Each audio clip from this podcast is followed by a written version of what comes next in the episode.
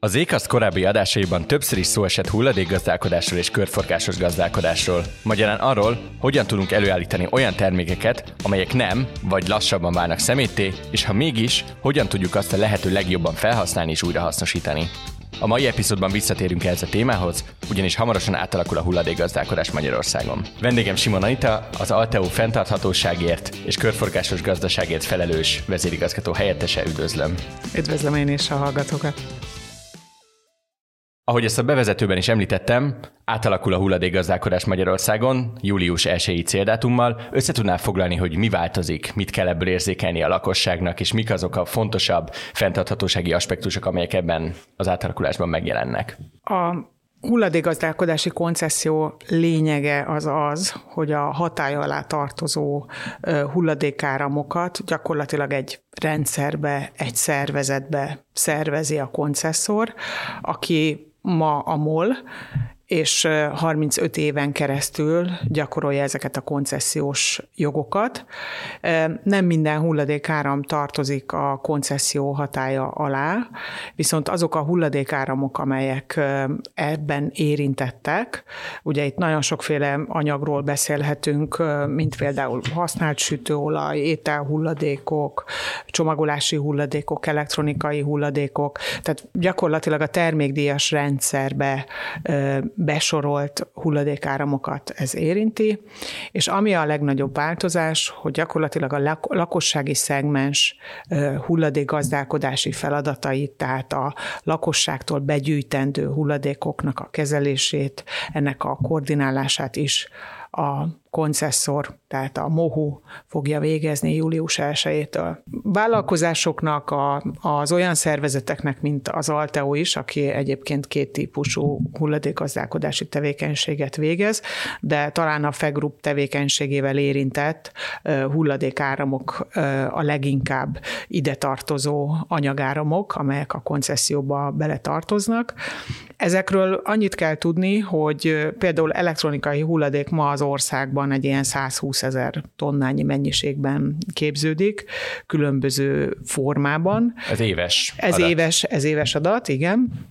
Ebből, ebből például a FEGRUP a különböző technológiai lehetőségei útján egy 10%-nyi volument kezel országos szinten. Ez azt fogja jelenteni, hogy július 1-től például az ügyfeleink, azok egy a MOL által működtetett rendszerben fogják leadni az igényeiket a hulladékok elszállítására. Ezeket az igényeket a MOL fogja koordinálni azokkal a szervezetekkel, akik ebben a rendszerben regisztráltak, akiknek ez ebben a rendszerben megfelelő kapacitásaik, illetve technológiájuk van.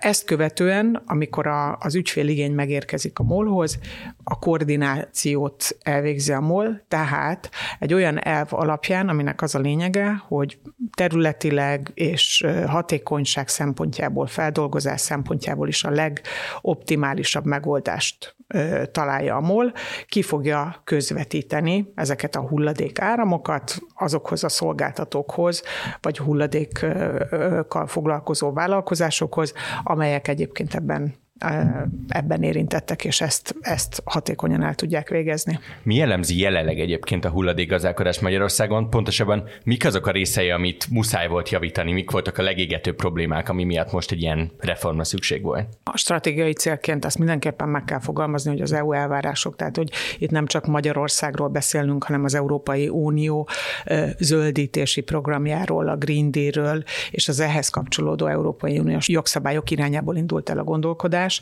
és azt gondolom, hogy akkor, amikor a törvényalkotás megtörtént, és egy under one roof, tehát egy, egy ernyő alá szervezte a, a, az állam a hulladékgazdálkodást, akkor igazán az elv az az volt, több, több fókuszú. Az egyik az, hogy a lerakóra kerülő hulladékok mennyiségét csökkentsük.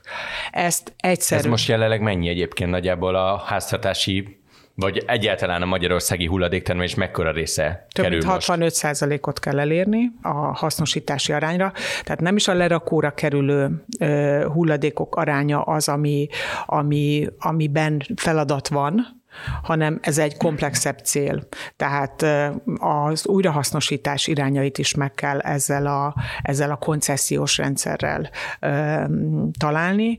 A koncesszióban az újrahasznosítás az egy nagyon fontos cél, és az Európai Uniónak is az elvárásai nem csak a lerakó tehermentesítése és a lerakótól eltérítendő hulladékáramoknak a, a, a, a, a hulladékáramokkal való bánásmód a feladat, hanem az is, hogy az újrahasznosítást és a körforgásos gazdaság elveit azt minél hatékonyabban megtalálja ez a rendszer. A július 1-től induló rendszer annyiban is változást hoz, hogy még több szelekció lesz a hulladékáramokban. Tehát a biológiailag bomló hulladékokat, azaz a, azokat, amik a jelenleg a kommunális hulladékban vegyesen gyűjtünk, azoknak egy jelentős részét eltérítjük a lerakóról, és hasznosításra adjuk át. Ezt egyébként biogázüzemekben lehet hasznosítani, és hogyha ezt szelektíven fogjuk gyűjteni, akkor már biztos, hogy lesz jelenleg nem tudom megmondani, hogy hány százalékot fogunk tudni elérni, de egy jelentős százalékban ezeket a hulladék áramokat is hasznosítani tudja majd. Bocsánat, ezt hogy lehet leválogatni egyébként? Tehát abból, amit valaki a zöld kukában kitesz, abból, abból hogyan lesz egy olyan szelekció, vagy mi történik a színfalak mögött, hogy ebből kikerül az, ami, ami mondjuk biogázzá alakítható a végén? Ezt onnan kell megközelíteni, hogy jelenleg gyakorlatilag ennek nincsen még edukációs iránya. Tehát a kérdést azt, az, az jó, csak még senki nem tudja a lakosság körében véleményem szerint, hogy egyáltalán ezzel hogyan bánjon.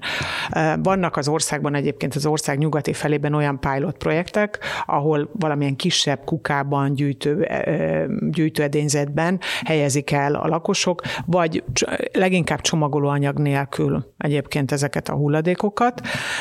Vannak olyan helyszínek, ahol azt gondolom, hogy csomagolóanyag anyaggal is feldolgozzák, de nagyon-nagyon meg kell azt majd határozni, és nagyon jól definiálni kell a lakosság körében, hogy hogyan gyűjtse ezt külön, mert, mert egyébként a biológiailag bomló rész az leginkább azok az ételek, amiket nem fogyasztunk el. Ugye a komposztba teljesen más anyagok kerülnek, tehát a zöld hulladék, és a adott esetben, hogyha a gyümölcsöt, zöldséget is ide soroljuk, akkor, akkor annak egyébként a, a jelenleg biológiailag bomló hulladék áramokban lesz majd a helye, és nem a, a zöld hulladékban, mert az külön gyűjti egyébként egyébként a szolgáltató. Tehát akkor, ha jól értem, az lenne a cél, hogy ahogy gyűjtjük háztartásonként most már szinte, ha nem is kötelező jelleggel, mert nincsen állami kötelezettség rászabva a lakosokra, de mégiscsak azért lelkiismetes, ahogy gyűjtjük a műanyagot, fémet, papírhulladékot, idővel az lenne a jó, hogyha gyűjtenénk külön az élelmiszerből és más lebomló anyagokból származó hulladékot is. Így van, az ma Magyarországon még mindig nem egyértelmű, hogy minden településen egyébként szelektíven gyűjtjük a hulladékainkat, tehát abban is van még lemaradás, hogy a papír és a műanyag, fólia, ilyen típusú hulladékokat szelektíven gyűjtsük minden településen, és ehhez ugye július 1-től majd csatlakozni fog a biológiailag bomló hulladékok köre,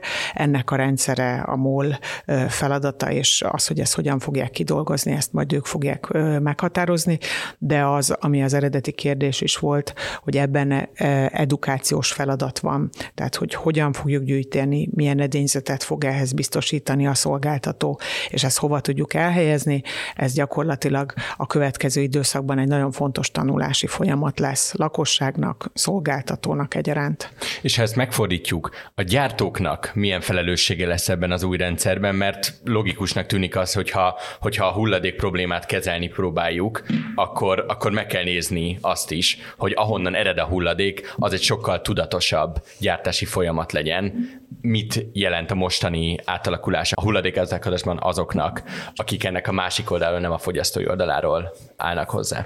Gyakorlatilag a körforgásos gazdaságnak az elve az az, hogy minél tovább az életciklusban tartsuk a hulladékokat, és a felelősségi pontokat, azokat már a gyártókra is szeretné kiterjeszteni a rendszer. Ezt úgy hívják, hogy EPR rendszer, ami a kiterjesztett gyártói felelősséget jelenti. A kiterjesztett gyártói felelősségnek a, a, az elve az az, hogy a gyártó felelős a termék és a technológia jellemzőinek a megelőzés és a hulladékgazdálkodás követelményei szempontjából történő kedvező megválasztásáért, ideértve a felhasznált alapanyagok megválasztását, a termék külső behatásokkal szembeni ellenálló képességének élettartamának és újrahasználhatóságának javíthatóságának a megtervezéséért. És ez egy nagyon-nagyon fontos irány a gyártónak, onnantól kezdve, hogy ő tervez egy anyagárammal, feladata van a hulladékokkal is. Ezt a rendszert egyébként július 1-től a koncesszor fogja működtetni. Enne, erre egy teljesen új jogszabályi háttér fogja biztosítani az ő szerepét, és az ezzel kapcsolatos feltételeket a koncesszor és az ezzel kapcsolatos törvények fogják majd meghatározni, hogy ennek a rendszernek milyen részelemei lesznek. Ugye ez a 35 éves koncesszió, ez, ez viszonylag ijesztőnek hangzik, vagy, vagy egy olyan nagy monolitikus dolognak, hogy egy központból egy ilyen hosszú ideig, de mi az, ami, ami előnyös ebben, ahhoz képest, ami eddig volt, mi az a gyakorlat, ami ezzel változik? Egy, egy rendszerbe szerveződik a teljes hulladékgazdálkodás. Sokkal hatékonyabban tudja a koncesszor koordinálni azt, hogy egy mondjuk egy budapesti vállalkozás ne a legtávolabbi ponton gyűjtsön olyan hulladékáramokat, amiket egyébként mondjuk logikusan a saját körzetében tudna hatékonyan, lehető legkisebb CO2 kibocsátással elvégezni, és, és minél rövidebb időtáv alatt, mert hogy szerintem ez is egy nagyon fontos szempont akkor, amikor munkaszervezésről van szó. Ez az egyik része. A másik része az, hogy akkor, amikor egy egy, egy ilyen rendszer épül, Tudjuk azt, hogy milyen technológiai hiányosságaink vannak. Sokkal egyszerűbben átlátható az a rendszer, ami, ami be az anyagáramokat beillesztjük. Tehát tudni fogjuk azt, hogy mit fejleszünk a következő időszakban. Azok a, a hulladék azonosítók, amelyek ebben a rendszerben, a koncesziós rendszerben mozognak, azoknak már most is van egy technológiai fejlettsége, tehát a hasznosításra, feldolgozásra, újrahasznosításra, de ebben a rendszerben én hiszem azt, hogy sokkal nagyobb lehetőségeink lesznek az új technológiák fejlesztésére és regionális központok létrehozására. Arról már beszéltünk, hogy a lakosság hogyan tudja mondjuk tudatosabban szelektálni a saját hulladékát, de az is talán a legfontosabb kérdés ebben a témában, hogy hogyan tudja a lakosság csökkenteni ezt a hulladék termelést, és nyilván ennek megvizsgáltuk már a gyártói oldalát, és hogy hogyan tudnak hosszabb életciklussal működni akár a csomagolások, akár bármilyen termékek, amit vásárolunk. Milyen szabályozásra, vagy milyen motivációra lenne szükség Magyarországon ahhoz, hogy jelentősen tudjon csökkenni a háztartási hulladék? Milyen példák vannak arra, milyen gyakorlatokat ismerünk, ahol le tudták szorítani azt, hogy mennyi szemét kerül ki az otthonokból. Több oldalról lehet ezt megközelíteni, mert azt gondolom, hogy azzal az elvel mindenképpen szakítani kell, amit szerintem hulladékos szakemberként mindenki megkap egy baráti társaságban, hogy miért van az, hogy összeöntják, összeöntik egy kukás autóban a papír és a műanyag hulladékot. Azért, mert látva azt, hogy mi mondjuk például a FEGRUP tevékenységén keresztül hogyan válogatjuk le a lakosságtól begyűjtött hulladékokat, vagy a kezelők ezzel hogyan kell, hogy foglalkozzanak, akkor azt kell, hogy mondjam, hogy sokkal magasabb szintű, szintű edukációra van szükség a lakosság részéről, hogy melyik kukába, melyik típusú hulladékot kell tennie.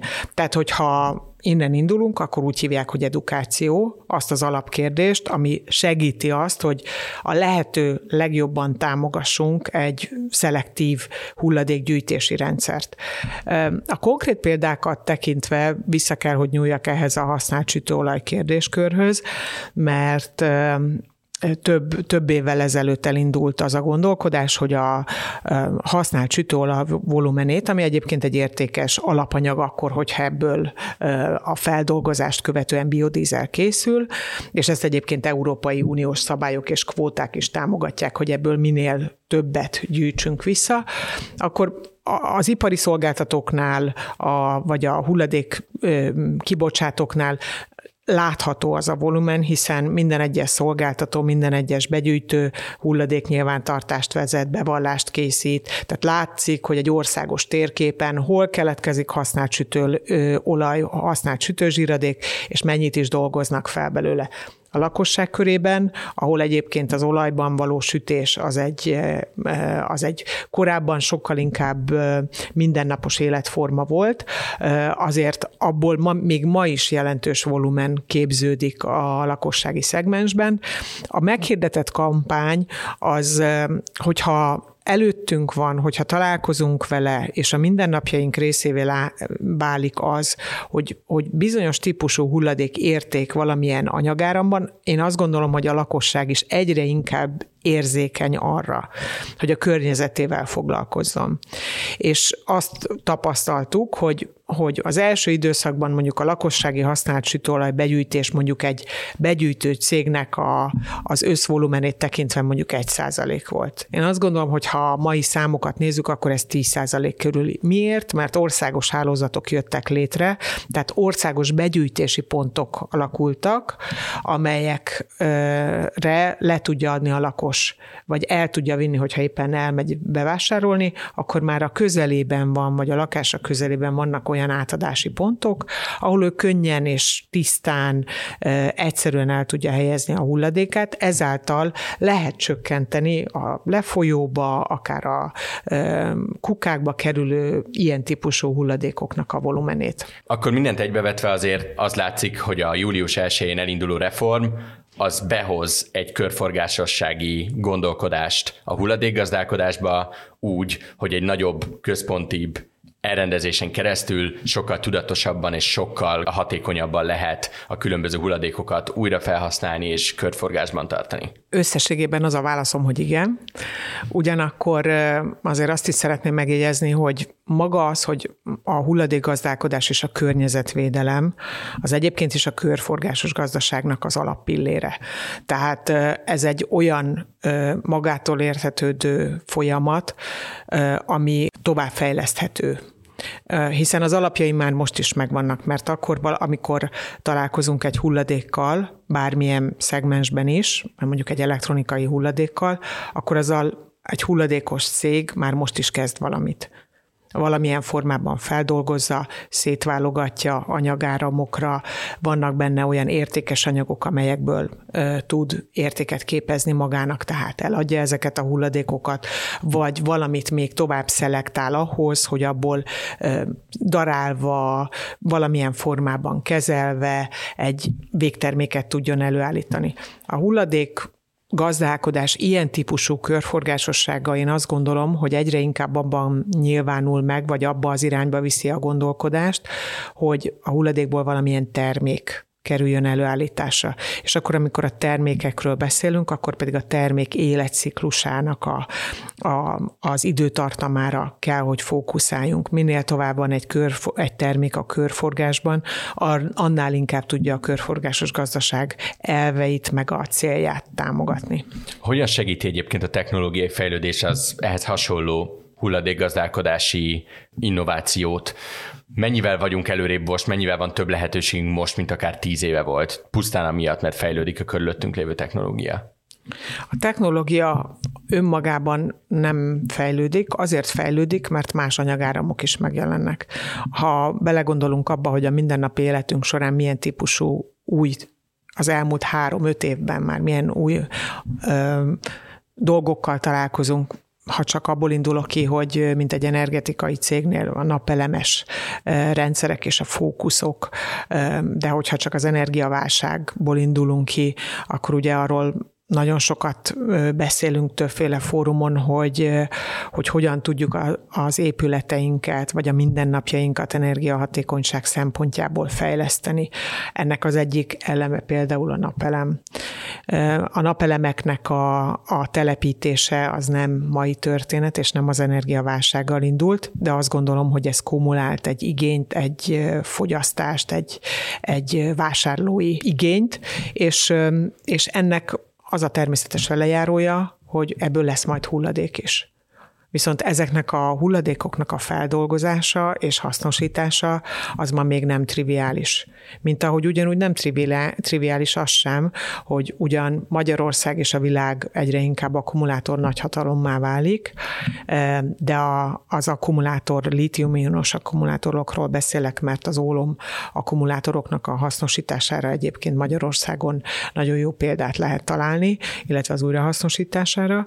Ez már egy megoldott eh, funkció itt az országban, de például a litium-ionos akkumulátor újrahasznosítására nagy kihívás, hogy milyen technológiát tudunk fejleszteni. És ez itt van előttünk, mert ezek, ezek az anyagáramok, ezek jönnek. Jönnek azért, mert az elmobilitás fejlődik, jön azért, mert egyébként a telefonokban is szükségünk van akkumulátorokra, de hogyha hosszabb távon nézzük és energetikai kitekintést nézünk, akkor pedig az energiatárolás kérdésében is a litium-ionos akkumulátoroknak szerepe van. És végezetül még feltennék egy, egy abszolút sláger kérdést, amiben rengeteg adásunkban, rengeteg cikkünkkel foglalkozunk, és nagyon-nagyon sok embert érdekel, hogy van-e, vagy lesz-e szerepe a mesterséges intelligenciának, big data-nak és bármilyen ilyen elképesztően kortárs tudományos fejlődésnek, abban akár, ahogy a hulladékot kezeljük, vagy ennek, ahogy a logisztikáját kialakítjuk. Személyes meggyőződésem az, hogy minél több adattal dolgozunk, annál inkább tudunk előre tekinteni és tervezni, de talán ez a mai modern vállalatoknak is a, a legfontosabb erénye, és a, az előnye kell, hogy legyen. A, a hulladékgazdálkodás miután egy, egy egy rendszerben fog az összes adat beérkezni és feldolgozásra kerülni, ezért rálát a koncesszor arra, hogy hol van nis piac adott esetben, hol vannak olyan új termékek, amire a hasznosítási láb nem teljes körűen kiépült Magyarországon, és hol vannak olyan anyagáramok, amelyek adott esetben eltűnnek. Mert hogyha azt nézzük, hogy például televízió, most, most a, az LCD tévéket hasznosítjuk újra, és abból van nagyobb arányú volumen például a saját feldolgozó üzemeinkben. De hogyha azt nézzük, hogy ezelőtt CRT tévék voltak, CRT tévéket nézzük, akkor azok például már eltűnnek az anyagáramból.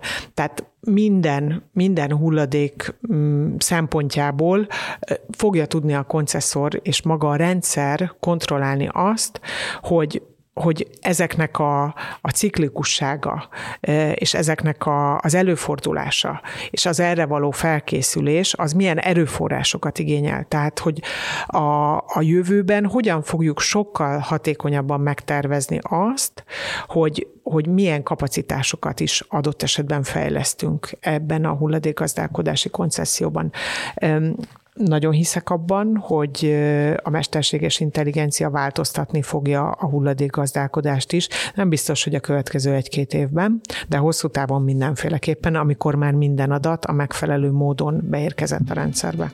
Köszönöm szépen! A hallgatóinknak pedig köszönjük szépen a figyelmet, az ékasz hamarosan folytatódik, addig is iratkozzanak fel a hvg.hu podcastokra, hogy ne maradjanak le a fülke, a mérlegen és az elvitelre műsorairól sem.